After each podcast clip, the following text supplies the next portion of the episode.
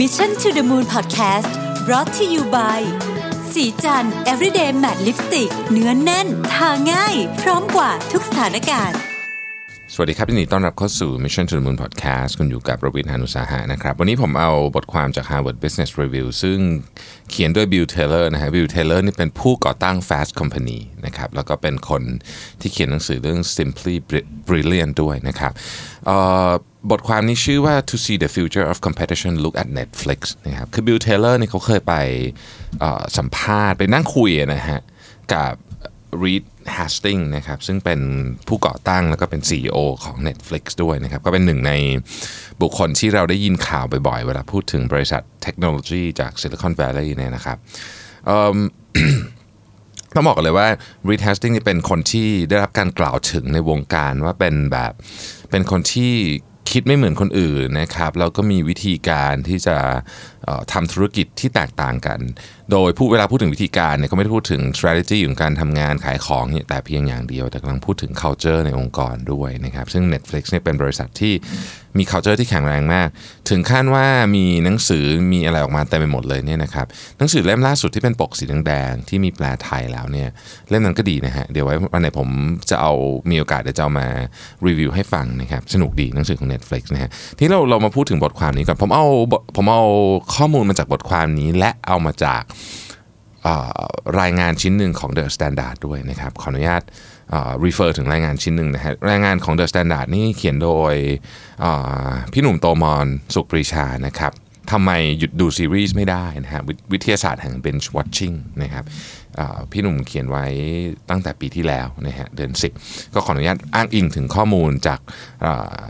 บทความฉฉบับนั้นนะครับของพี่หนุ่มโตมอนด้วย ทีนี้ก่อนก่อนจะไปถึงตรงนั้นนะต้องเล่าอย่างนี้ก่อนนะฮะ คือ Netflix เนี่ยต้องบอกว่าเป็นบริษัทที่มีมูลค่าสูงมากนะครับ หลายคนอาจจะไม่ไม่ได้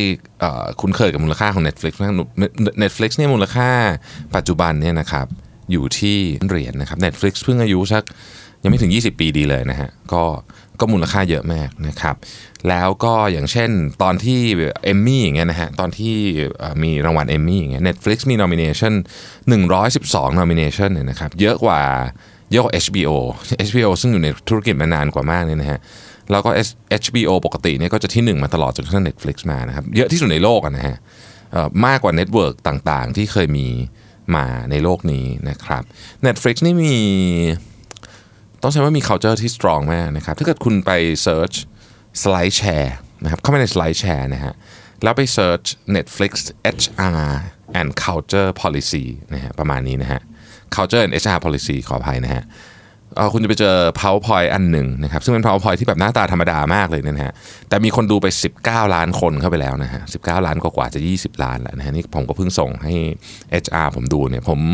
ผมเพิ่งมีโอกาสได้ดูตอนนี้หลังจากอ่านบทความนี้จบนะฮะแล้วก็เออจริง ๆ มันมันเป็นมันเป็น presentation ที่ดีมากเลยนะทำไมเราถึงไม่เคยเห็นมาก่อนนะครับก็ท่านไหนอยากจะดูนะเรื่อง culture เรื่อง HR เนี่ยแนะนำให้ไป search เลยนะครับ slide share แล้วก็ search คำนี้เลย Netflix culture and HR policies นะครับทีนี้เขาไปคุยกับกับ Reed Hastings แล้วเขาก็สรุปมาได้ 3 ข้อ Bill Taylor สรุปมาบอกว่า แม้ว่าการแข่งขันตอนนี้จะรุนแรงมากๆก็ตาม เพราะว่ามีดิสนีย์มีอะไรเข้ามาเนี่ยนะครับแต่ว่า Netflix เนี่ยก็ยังคงเป็นเป็นคู่แข่งที่น่ากลัวที่สุดในธุรกิจนี้นะครับแน่นอนว่าดิสนีย์เนี่ยอาจจะเงินเยอะนะฮะ แต่ว่าก็ไม่ได้หมายความว่าจะมาโค่น Netflix ได้ง่ายๆนะครับจริงอยู่ดิสนีย์มีคอนเทนต์อะไรบางอย่างที่ Exclusive แล้วก็มีแฟนใหญ่มาก แต่ก็อีกครับ ไม่ได้หมายความว่าจะมาโค่น Netflix ได้ง่ายๆเหมือนกันนะครับ นี่คือ 3 สาเหตุที่ทำให้ Netflix เนี่ยเป็นองค์กรที่แข็งแรงมากแล้ว องค์กรที่มีลักษณะแบบนี้ เราเรียนรู้อะไรจากองค์กรแบบนี้ เพื่อที่จะอยู่ในการแข่งขันที่ดุเดือดของทุกธุรกิจตอนนี้ได้นะครับเป็นคอนเซปต์เป็นเชิงคอนเซปต์ นะครับข้อหนึ่งเขาบอกว่า big data is powerful but big data plus big ideas is transformational นะครับ คือ big data เฉยๆเนี่ยเราก็รู้แล้วแหละว่ามันมีคุณค่ามีความหมายมีความสำคัญกับธุรกิจขนาดไหน แต่ว่าถ้าเกิดมันมาพร้อมกับไอเดียด้วยเนี่ย มันจะเปลี่ยนแปลงธุรกิจไปเลยนะครับ เราต้องต้องเล่าอย่างนี้ก่อนว่า Netflix เนี่ย เวลาพูดถึง Netflix เนี่ย เราจะนึกถึง AI ของ Netflix ด้วยนะฮะ คือ AI ของ Netflix นี่มันมันจะมีแบบมีอัลกอริทึมมีมี Analytics เข้ามานะครับ คือถ้าเกิดเราคิดง่ายๆเนี่ยนะฮะในมุมของผู้ดูเนี่ย Netflix มีหลายเขาใช่ไหมฮะ คุณลองเข้าไปที่หน้าเขาเนี่ยนะครับ สมมติคุณดูกับแฟนกับมีลูกหรือใครก็แล้วแต่ที่หลายหรือเพื่อนคุณเนี่ยหลาย ๆ คนเนี่ยคุณกดเข้าไปเนี่ยคุณจะเห็นเลยว่าหน้าของภาพยนตร์และซีรีส์ที่โชว์อยู่ในหน้า Netflix เนี่ยมัน ไม่เหมือนกันเลยอะ่ะมันมันราวกับว่าเป็นอย่างกับอย่างกับคนละ streaming service นะครับทั้งทั้งจริงๆหนังทั้งหมดมันก็มันก็มาจากฐานข้อมูลชุดเดียวกัน แต่ว่ามันจะไม่เหมือนกันเลยครับ บางคนนี่ก็จะออกมาแบบแนวแบบดูแบบแฟนตาซีนะครับบางคนก็จะมาแนวแบบดูแบบ Asian มีความแบบ มีความเป็นซีรีส์เยอะๆ บางคนก็จะเป็นหนังภาพยนตร์แอคชั่น คือมันคือมันอย่างกับแบบว่ามาจากคนละที่เลยนะฮะ อันนี้ก็คือความความฉลาดของเทคโนโลยีของ Netflix แต่ว่าสิ่งที่มันลงไปลึกกว่านั้นเนี่ยนะครับ ก็คือว่าจริงๆ Netflix เนี่ยไม่ได้อันอันนี้เวลาเราดูเวลาเราเห็นพวกนี้เวลา Netflix มันโชว์หนังขึ้นมาเราจะรู้สึกว่า อ๋อ มันจัดหนังพวกนี้มาตาม how we watch it ก็คือวิธีการที่เราดูหนังก็คือเราเลือกหนังเรื่องนี้ออกมาคงจะคิดว่าเราชอบหนังเรื่องนี้ ซึ่งก็ฟังดูแล้วไม่ได้ซับซ้อนมาก แต่ยิ่งไปกว่านั้นเนี่ยนะครับจริงๆ Netflix เนี่ยหนังทั้งหมดที่โชว์ขึ้นมาเนี่ยมันไม่ได้มาจากสิ่งที่เราดูอย่างเดียว มันพยายามจะคล้ายๆกับ ใช้คำว่าอะไรดีอะเอา Data ทั้งหมดที่รู้เกี่ยวกับเราเนี่ยเราพยายามเสนอว่าอันเนี้ยมันเป็นสิ่งที่คุณน่าจะดูนะคือคุณอาจจะไม่เคยดูหนังแบบนี้มาก่อนเลยก็ได้นะครับ แต่ว่าเขาจะเสนออันนี้ให้ เสนอให้เสร็จยังไม่พอมันถูกล้อมด้วยของอย่างอื่นด้วย เช่นสื่อต่างๆอะไรพวกนี้ทำให้คุณรู้สึกว่าเออซีรีส์ประเภทนี้เราก็ไม่เคยดูเลยเนาะแต่ว่าดูซะหน่อยละกันนะครับ ผมยกตัวอย่างเรื่องหนึ่งแล้วกันนะครับเอ่อ The Kingdom ใช่ไหม The Kingdom เป็นหนังที่เบื้องหลังก็คือเป็นอะไรอะ เป็นเขาเรียกว่าอะไรนะซอมบี้ใช่ไหมที่เกาหลี ซึ่งปกติเราก็จะไม่เห็นเอ่อเวอร์ชันที่เป็นอ่อเป็นแล้วแล้วก็เป็นย้อนยุคด้วย คือมันมีหลาย ๆ อย่างผสมกันนะฮะ คนที่ปกติสามอันนี้ซอมบี้ซีรีส์เกาหลี แล้วก็เรื่องย้อนยุคเข้าไปในยุคออะไรยุค ผมก็ไม่รู้เขาเรียกว่าอะไรโซจอนหรือโซจอนนะที่แบบคนที่เขาชอบดูซีรีส์เกาหลีย้อนยุคเขาดูกันนะปกติเนี่ยคนดูหนังซอมบี้คนกลุ่มนี้มันไม่ได้เป็นคนกลุ่มเดียวกันแน่ๆนะฮะแต่ว่า somehow เนี่ยหนังเรื่องนี้ขยายฐานของของคนดูซีรีส์ของ Netflix ได้เยอะนะครับหรือว่า Stranger Things ก็น่าสนใจนะ Stranger Things เนี่ยผมเชื่อว่าหลายคนดูเพราะว่า อดรนทนไม่ไหวคนพูดถึงเยอะมาก แล้วก็ความดีงามของ Netflix ก็คือเวลามาเนี่ยมันมาทั้งหมดเลยนะซึ่งเดี๋ยวจะพูดก็ต่อในข้อที่ 2 ก็คือสมมติว่ามี 8 ตอนก็มาทั้ง 8 ตอนนะครับซึ่งอันนี้เนี่ยมันเป็นสิ่งที่เขาเรียกว่า social system นะคือมันไม่ได้มาจากเฉพาะแค่สิ่งที่คุณดูอย่างเดียว มันเป็นสิ่งที่คุณน่าจะดูด้วยอ่าเขาจะเขาจะคล้ายๆกับ พยายามที่จะดอมิเนตเอาอัลกอริทึมมา แล้วก็พยายามที่จะสั่งเขาเรียกว่าอะไรเสนอเสนอว่าเอออันนี้มันเป็นสิ่งที่คุณน่าจะดูแล้วมันค่อนข้างจะถูก ซึ่งถ้าเกิดว่าเป็นอัลกอริทึมแบบ basic เนี่ยมันจะทำได้แค่ โอเค คุณดูอันนี้นะครับ หนังอันนี้คล้ายๆ กันเอาอันนี้ไปดูไหมแค่นั้น แต่ของ Netflix นี่ไม่ใช่ นะฮะทีนี้ต้องบอกว่า Netflix เนี่ยมีฐานข้อมูลลูกค้านู่นนะโอ้โหร้อยเกือบร้อยสามสิบล้าน subscriber ทั่วโลก เพราะฉะนั้นข้อมูลมันเยอะมากฮะแล้วเขาเก็บข้อมูลตลอดเวลา ทุกคลิกที่คุณกดทุกชั่วโมงที่คุณดูอะไรที่คุณหยุดดูดูไปแล้ว 10 นาทีไม่ดูทำไม ข้อมูลพวกนี้ถูกนำมาประมวลผลอยู่ตลอดเวลานะครับแล้วนี่ก็คือสิ่งที่แตกต่างมาก ๆ เกี่ยวกับ Netflix นะฮะ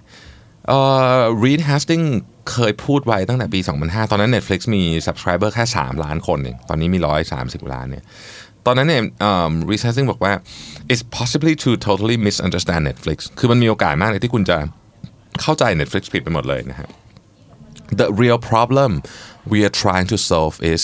how do we transform selection so that and find a steady stream of entertainment they love. We give everyone a platform to broaden their taste นะครับนี่คือวิธีการคิดของ Netflix เนี่ยคือบอกว่าเออจริง ๆ แล้วเนี่ยสิ่งที่เราพยายามจะแก้หรือพยายามจะทำก็คือว่า เราจะเราจะเปลี่ยนวิธีการที่เขาคนเลือกอะคนเลือก entertainment เนี่ยเพื่อให้มันมีแต่ของที่เขาชอบเนี่ยได้ยังไงนะครับแล้วสิ่งที่ Netflix ให้เนี่ยคือแต่ละคนมีแพลตฟอร์มของตัวเองนะผมไม่เคยมอง Netflix ในมุมนี้จนกระทั่งเออจริงๆมันเป็นอย่างนั้นจริงคือมันเป็นแพลตฟอร์มของเราเราคนเดียวเลยนะครับที่จะเหมือนกับ ขยายความต้องการในการดูหนังใน entertainment ของเราไปเรื่อยๆนะครับซึ่งอันนี้จริงๆ ต้องบอกว่ามันก็เป็นจุดที่ Netflix ยึดมาเป็นเป็นคล้ายๆกับหัวใจตั้งแต่ต้นอยู่แล้วนะฮะดังนั้นเนี่ยสิ่งที่เราได้ทำมาจากทั้งหมดเนี่ยจากสิ่งที่บอกว่า big data is powerful but big data plus big ideas transformational คือว่าเทคโนโลยีเนี่ยมันมันจะมีค่าที่สุดนะครับ เมื่อมันอยู่กับกลยุทธ์ที่ถูกต้องอย่างกรณีของ Netflix ก็คือสิ่งที่ Reed Hastings เพิ่งพูดไปเมื่อกี้นี้นะฮะอันนั้นคืออันที่หนึ่งนะครับ ข้อที่สองคือว่า if you aim to disrupt an industry you must be willing to disrupt yourself นะคือถ้าเกิดคุณต้องการที่จะ disrupt อะไรสักอย่างเนี่ยธุรกิจอะไรสักอย่างเนี่ยคุณต้องยอมนะครับเมื่อถึงวันหนึ่งนะ ที่ disrupt ตัวเองด้วยนะครับ Netflix นี่ก็ต้องบอกว่าเป็น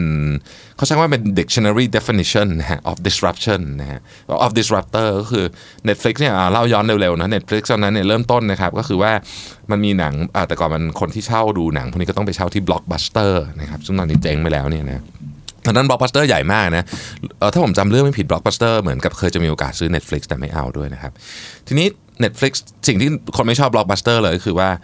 เวลาคืนคืนหนังอะ เออมันจะมีค่าปรับช้าอะไรเงี้ยอันหนึ่งนะครับ Netflix ก็เลยส่ง DVD ทางเมลนะครับแล้วก็ไม่มี late fee คือคุณจะเก็บไว้แค่ไหนก็ได้ แต่คุณเก็บได้กี่เรื่องกี่เรื่องอะไรแบบนี้นะฮะ condition ตอนนู้นนะตอนเริ่มนะครับ แล้วก็แน่นอนบล็อกบัสเตอร์ก็หายไป ทีนี้เขาก็เปลี่ยนตัวเองจากไอ้ดีวีดีเนี่ยมาเป็นสตรีมมิ่ง ทีวีนะฮะแล้วก็ตอนนี้เขาก็กำลังเปลี่ยนอีกครั้งหนึ่งนะครับ เราอาจจะรู้สึกว่า Netflix เนี่ยใช้เงินในการสร้างคอนเทนต์ที่เป็น original content เนี่ยเยอะนะฮะแต่ว่าจริงๆแล้วเนี่ย Netflix เนี่ยใช้เงินเยอะมากเหมือนกันทำเรื่องของ programming เพื่อที่จะ disrupt ตัวเองอีกครั้งหนึ่งนะฮะ Netflix เนี่ยเพิ่งจะมี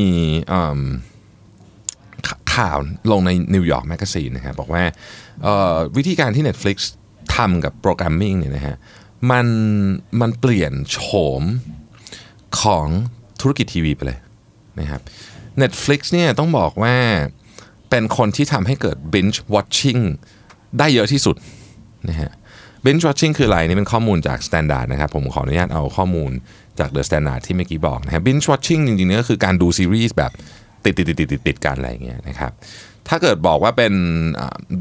นิยามนะนิยามก็คือประมาณสัก 5 ชั่วโมงเนี่ยนะฮะก็คือประมาณ 5 4 5 ตอน 6 ตอนเนี่ยก็เรียกว่าเป็น binge watching ด้วย มันมีผลสำรวจของ Deloitte นะฮะที่บอกว่า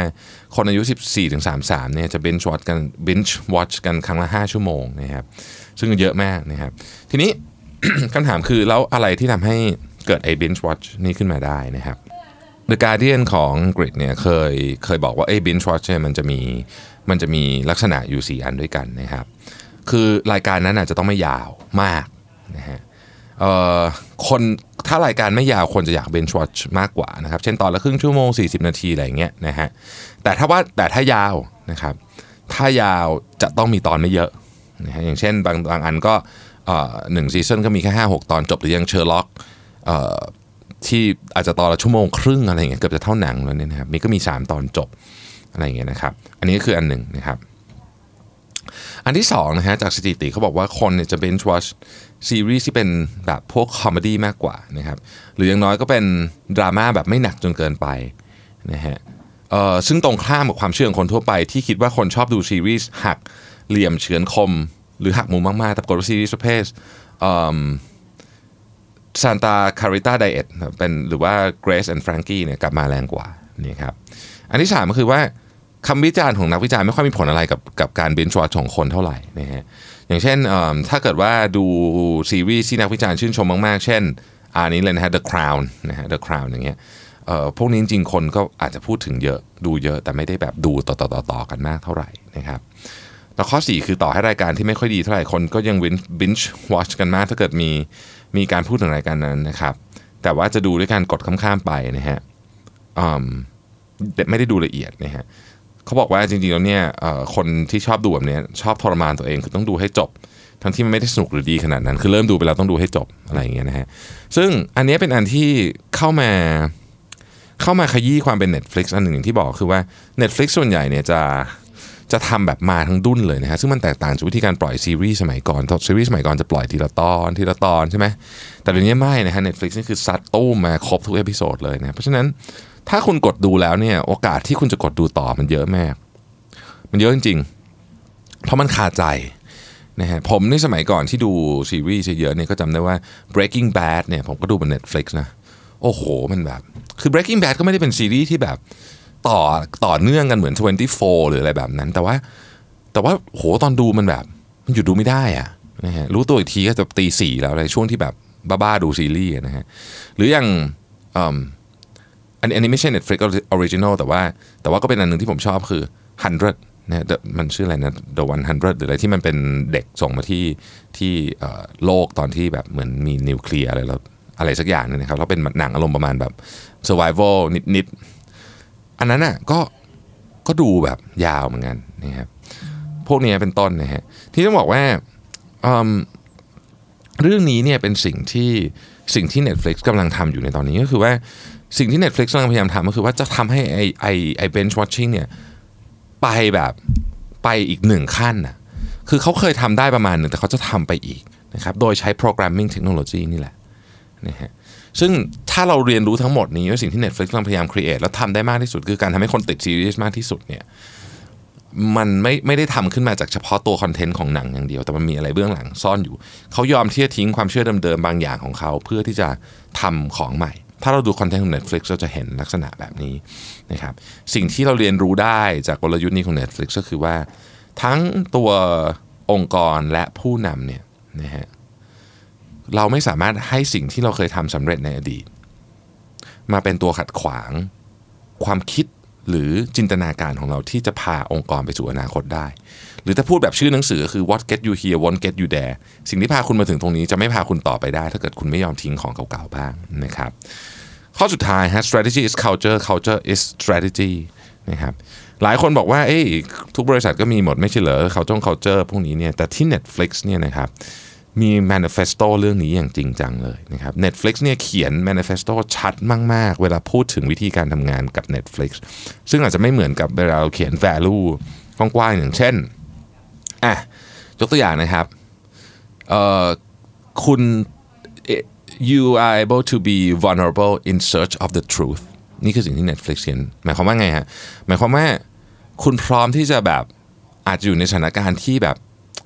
สุ่มเสี่ยงอะถ้าเกิดว่าคุณกำลัง แต่ถ้าเกิดว่าคุณกำลังตามหาความจริงอยู่ คุณพร้อมที่จะอยู่ในสถานการณ์สุ่มเสี่ยง ถ้าคุณกำลังตามหาความจริงอยู่ สิ่งที่เราเรียนรู้จาก culture ของ Netflix นะครับ ซึ่งเดี๋ยวเราจะมาพูดอีกทีตอนที่รีวิวหนังสือเนี่ย ก็คือบริษัทที่ดีเนี่ยนะครับ จะเข้าใจเลยว่าวิธีการทำงานวิธีคิดนะครับอะไรต่างๆ พวกนี้เนี่ยมันคืออาวุธสำคัญเลย ที่จะทำให้เราทำงานแตกต่างจากคนอื่นได้ นั่นคือเราก็ต้องเราต้องมีวิธีการทำงานที่แตกต่างด้วยเราจะหวังความแตกต่างมาจากอะไรถ้าไม่ใช่วิธีการทำงานนะครับที่ต้องบอกว่าคือ Bill Taylor เขาปิดท้ายบทความนี้ด้วยว่า จริงๆเนี่ยการเรียนรู้อะไรจากองค์กรองค์กรเดียวแล้วนำมาใช้แล้วมันก็อันตรายนะ GE ก็เคยเป็นเคสที่แบบโอ้เป็น success case ใครก็พูดถึงวันนี้ GE ก็ลำบาก Netflix เองก็ไม่รู้ว่าจะเป็นยังไงในอนาคต แต่ตอนนี้เนี่ยเราเห็นว่า Netflix เนี่ย ต้องใช้คำว่า เข้าใจและทำให้คนเนี่ยเปลี่ยนแปลงพฤติกรรมการดู entertainment ไปเลย แบบที่เราจำไม่ได้เลยว่าแต่ก่อนเราดูยังไงนะครับดังนั้นก็ต้องให้เครดิตเขาในประเด็นนี้อย่างมาก ๆ แล้วก็ควรจะเรียนศึกษาจากความสำเร็จของเขาด้วยนะครับขอบคุณที่ติดตาม Mission to the Moon นะครับ แล้วเราพบกันใหม่ในวันพรุ่งนี้ สวัสดีครับสัสิ เพราะความสดใสมีได้ทุกวัน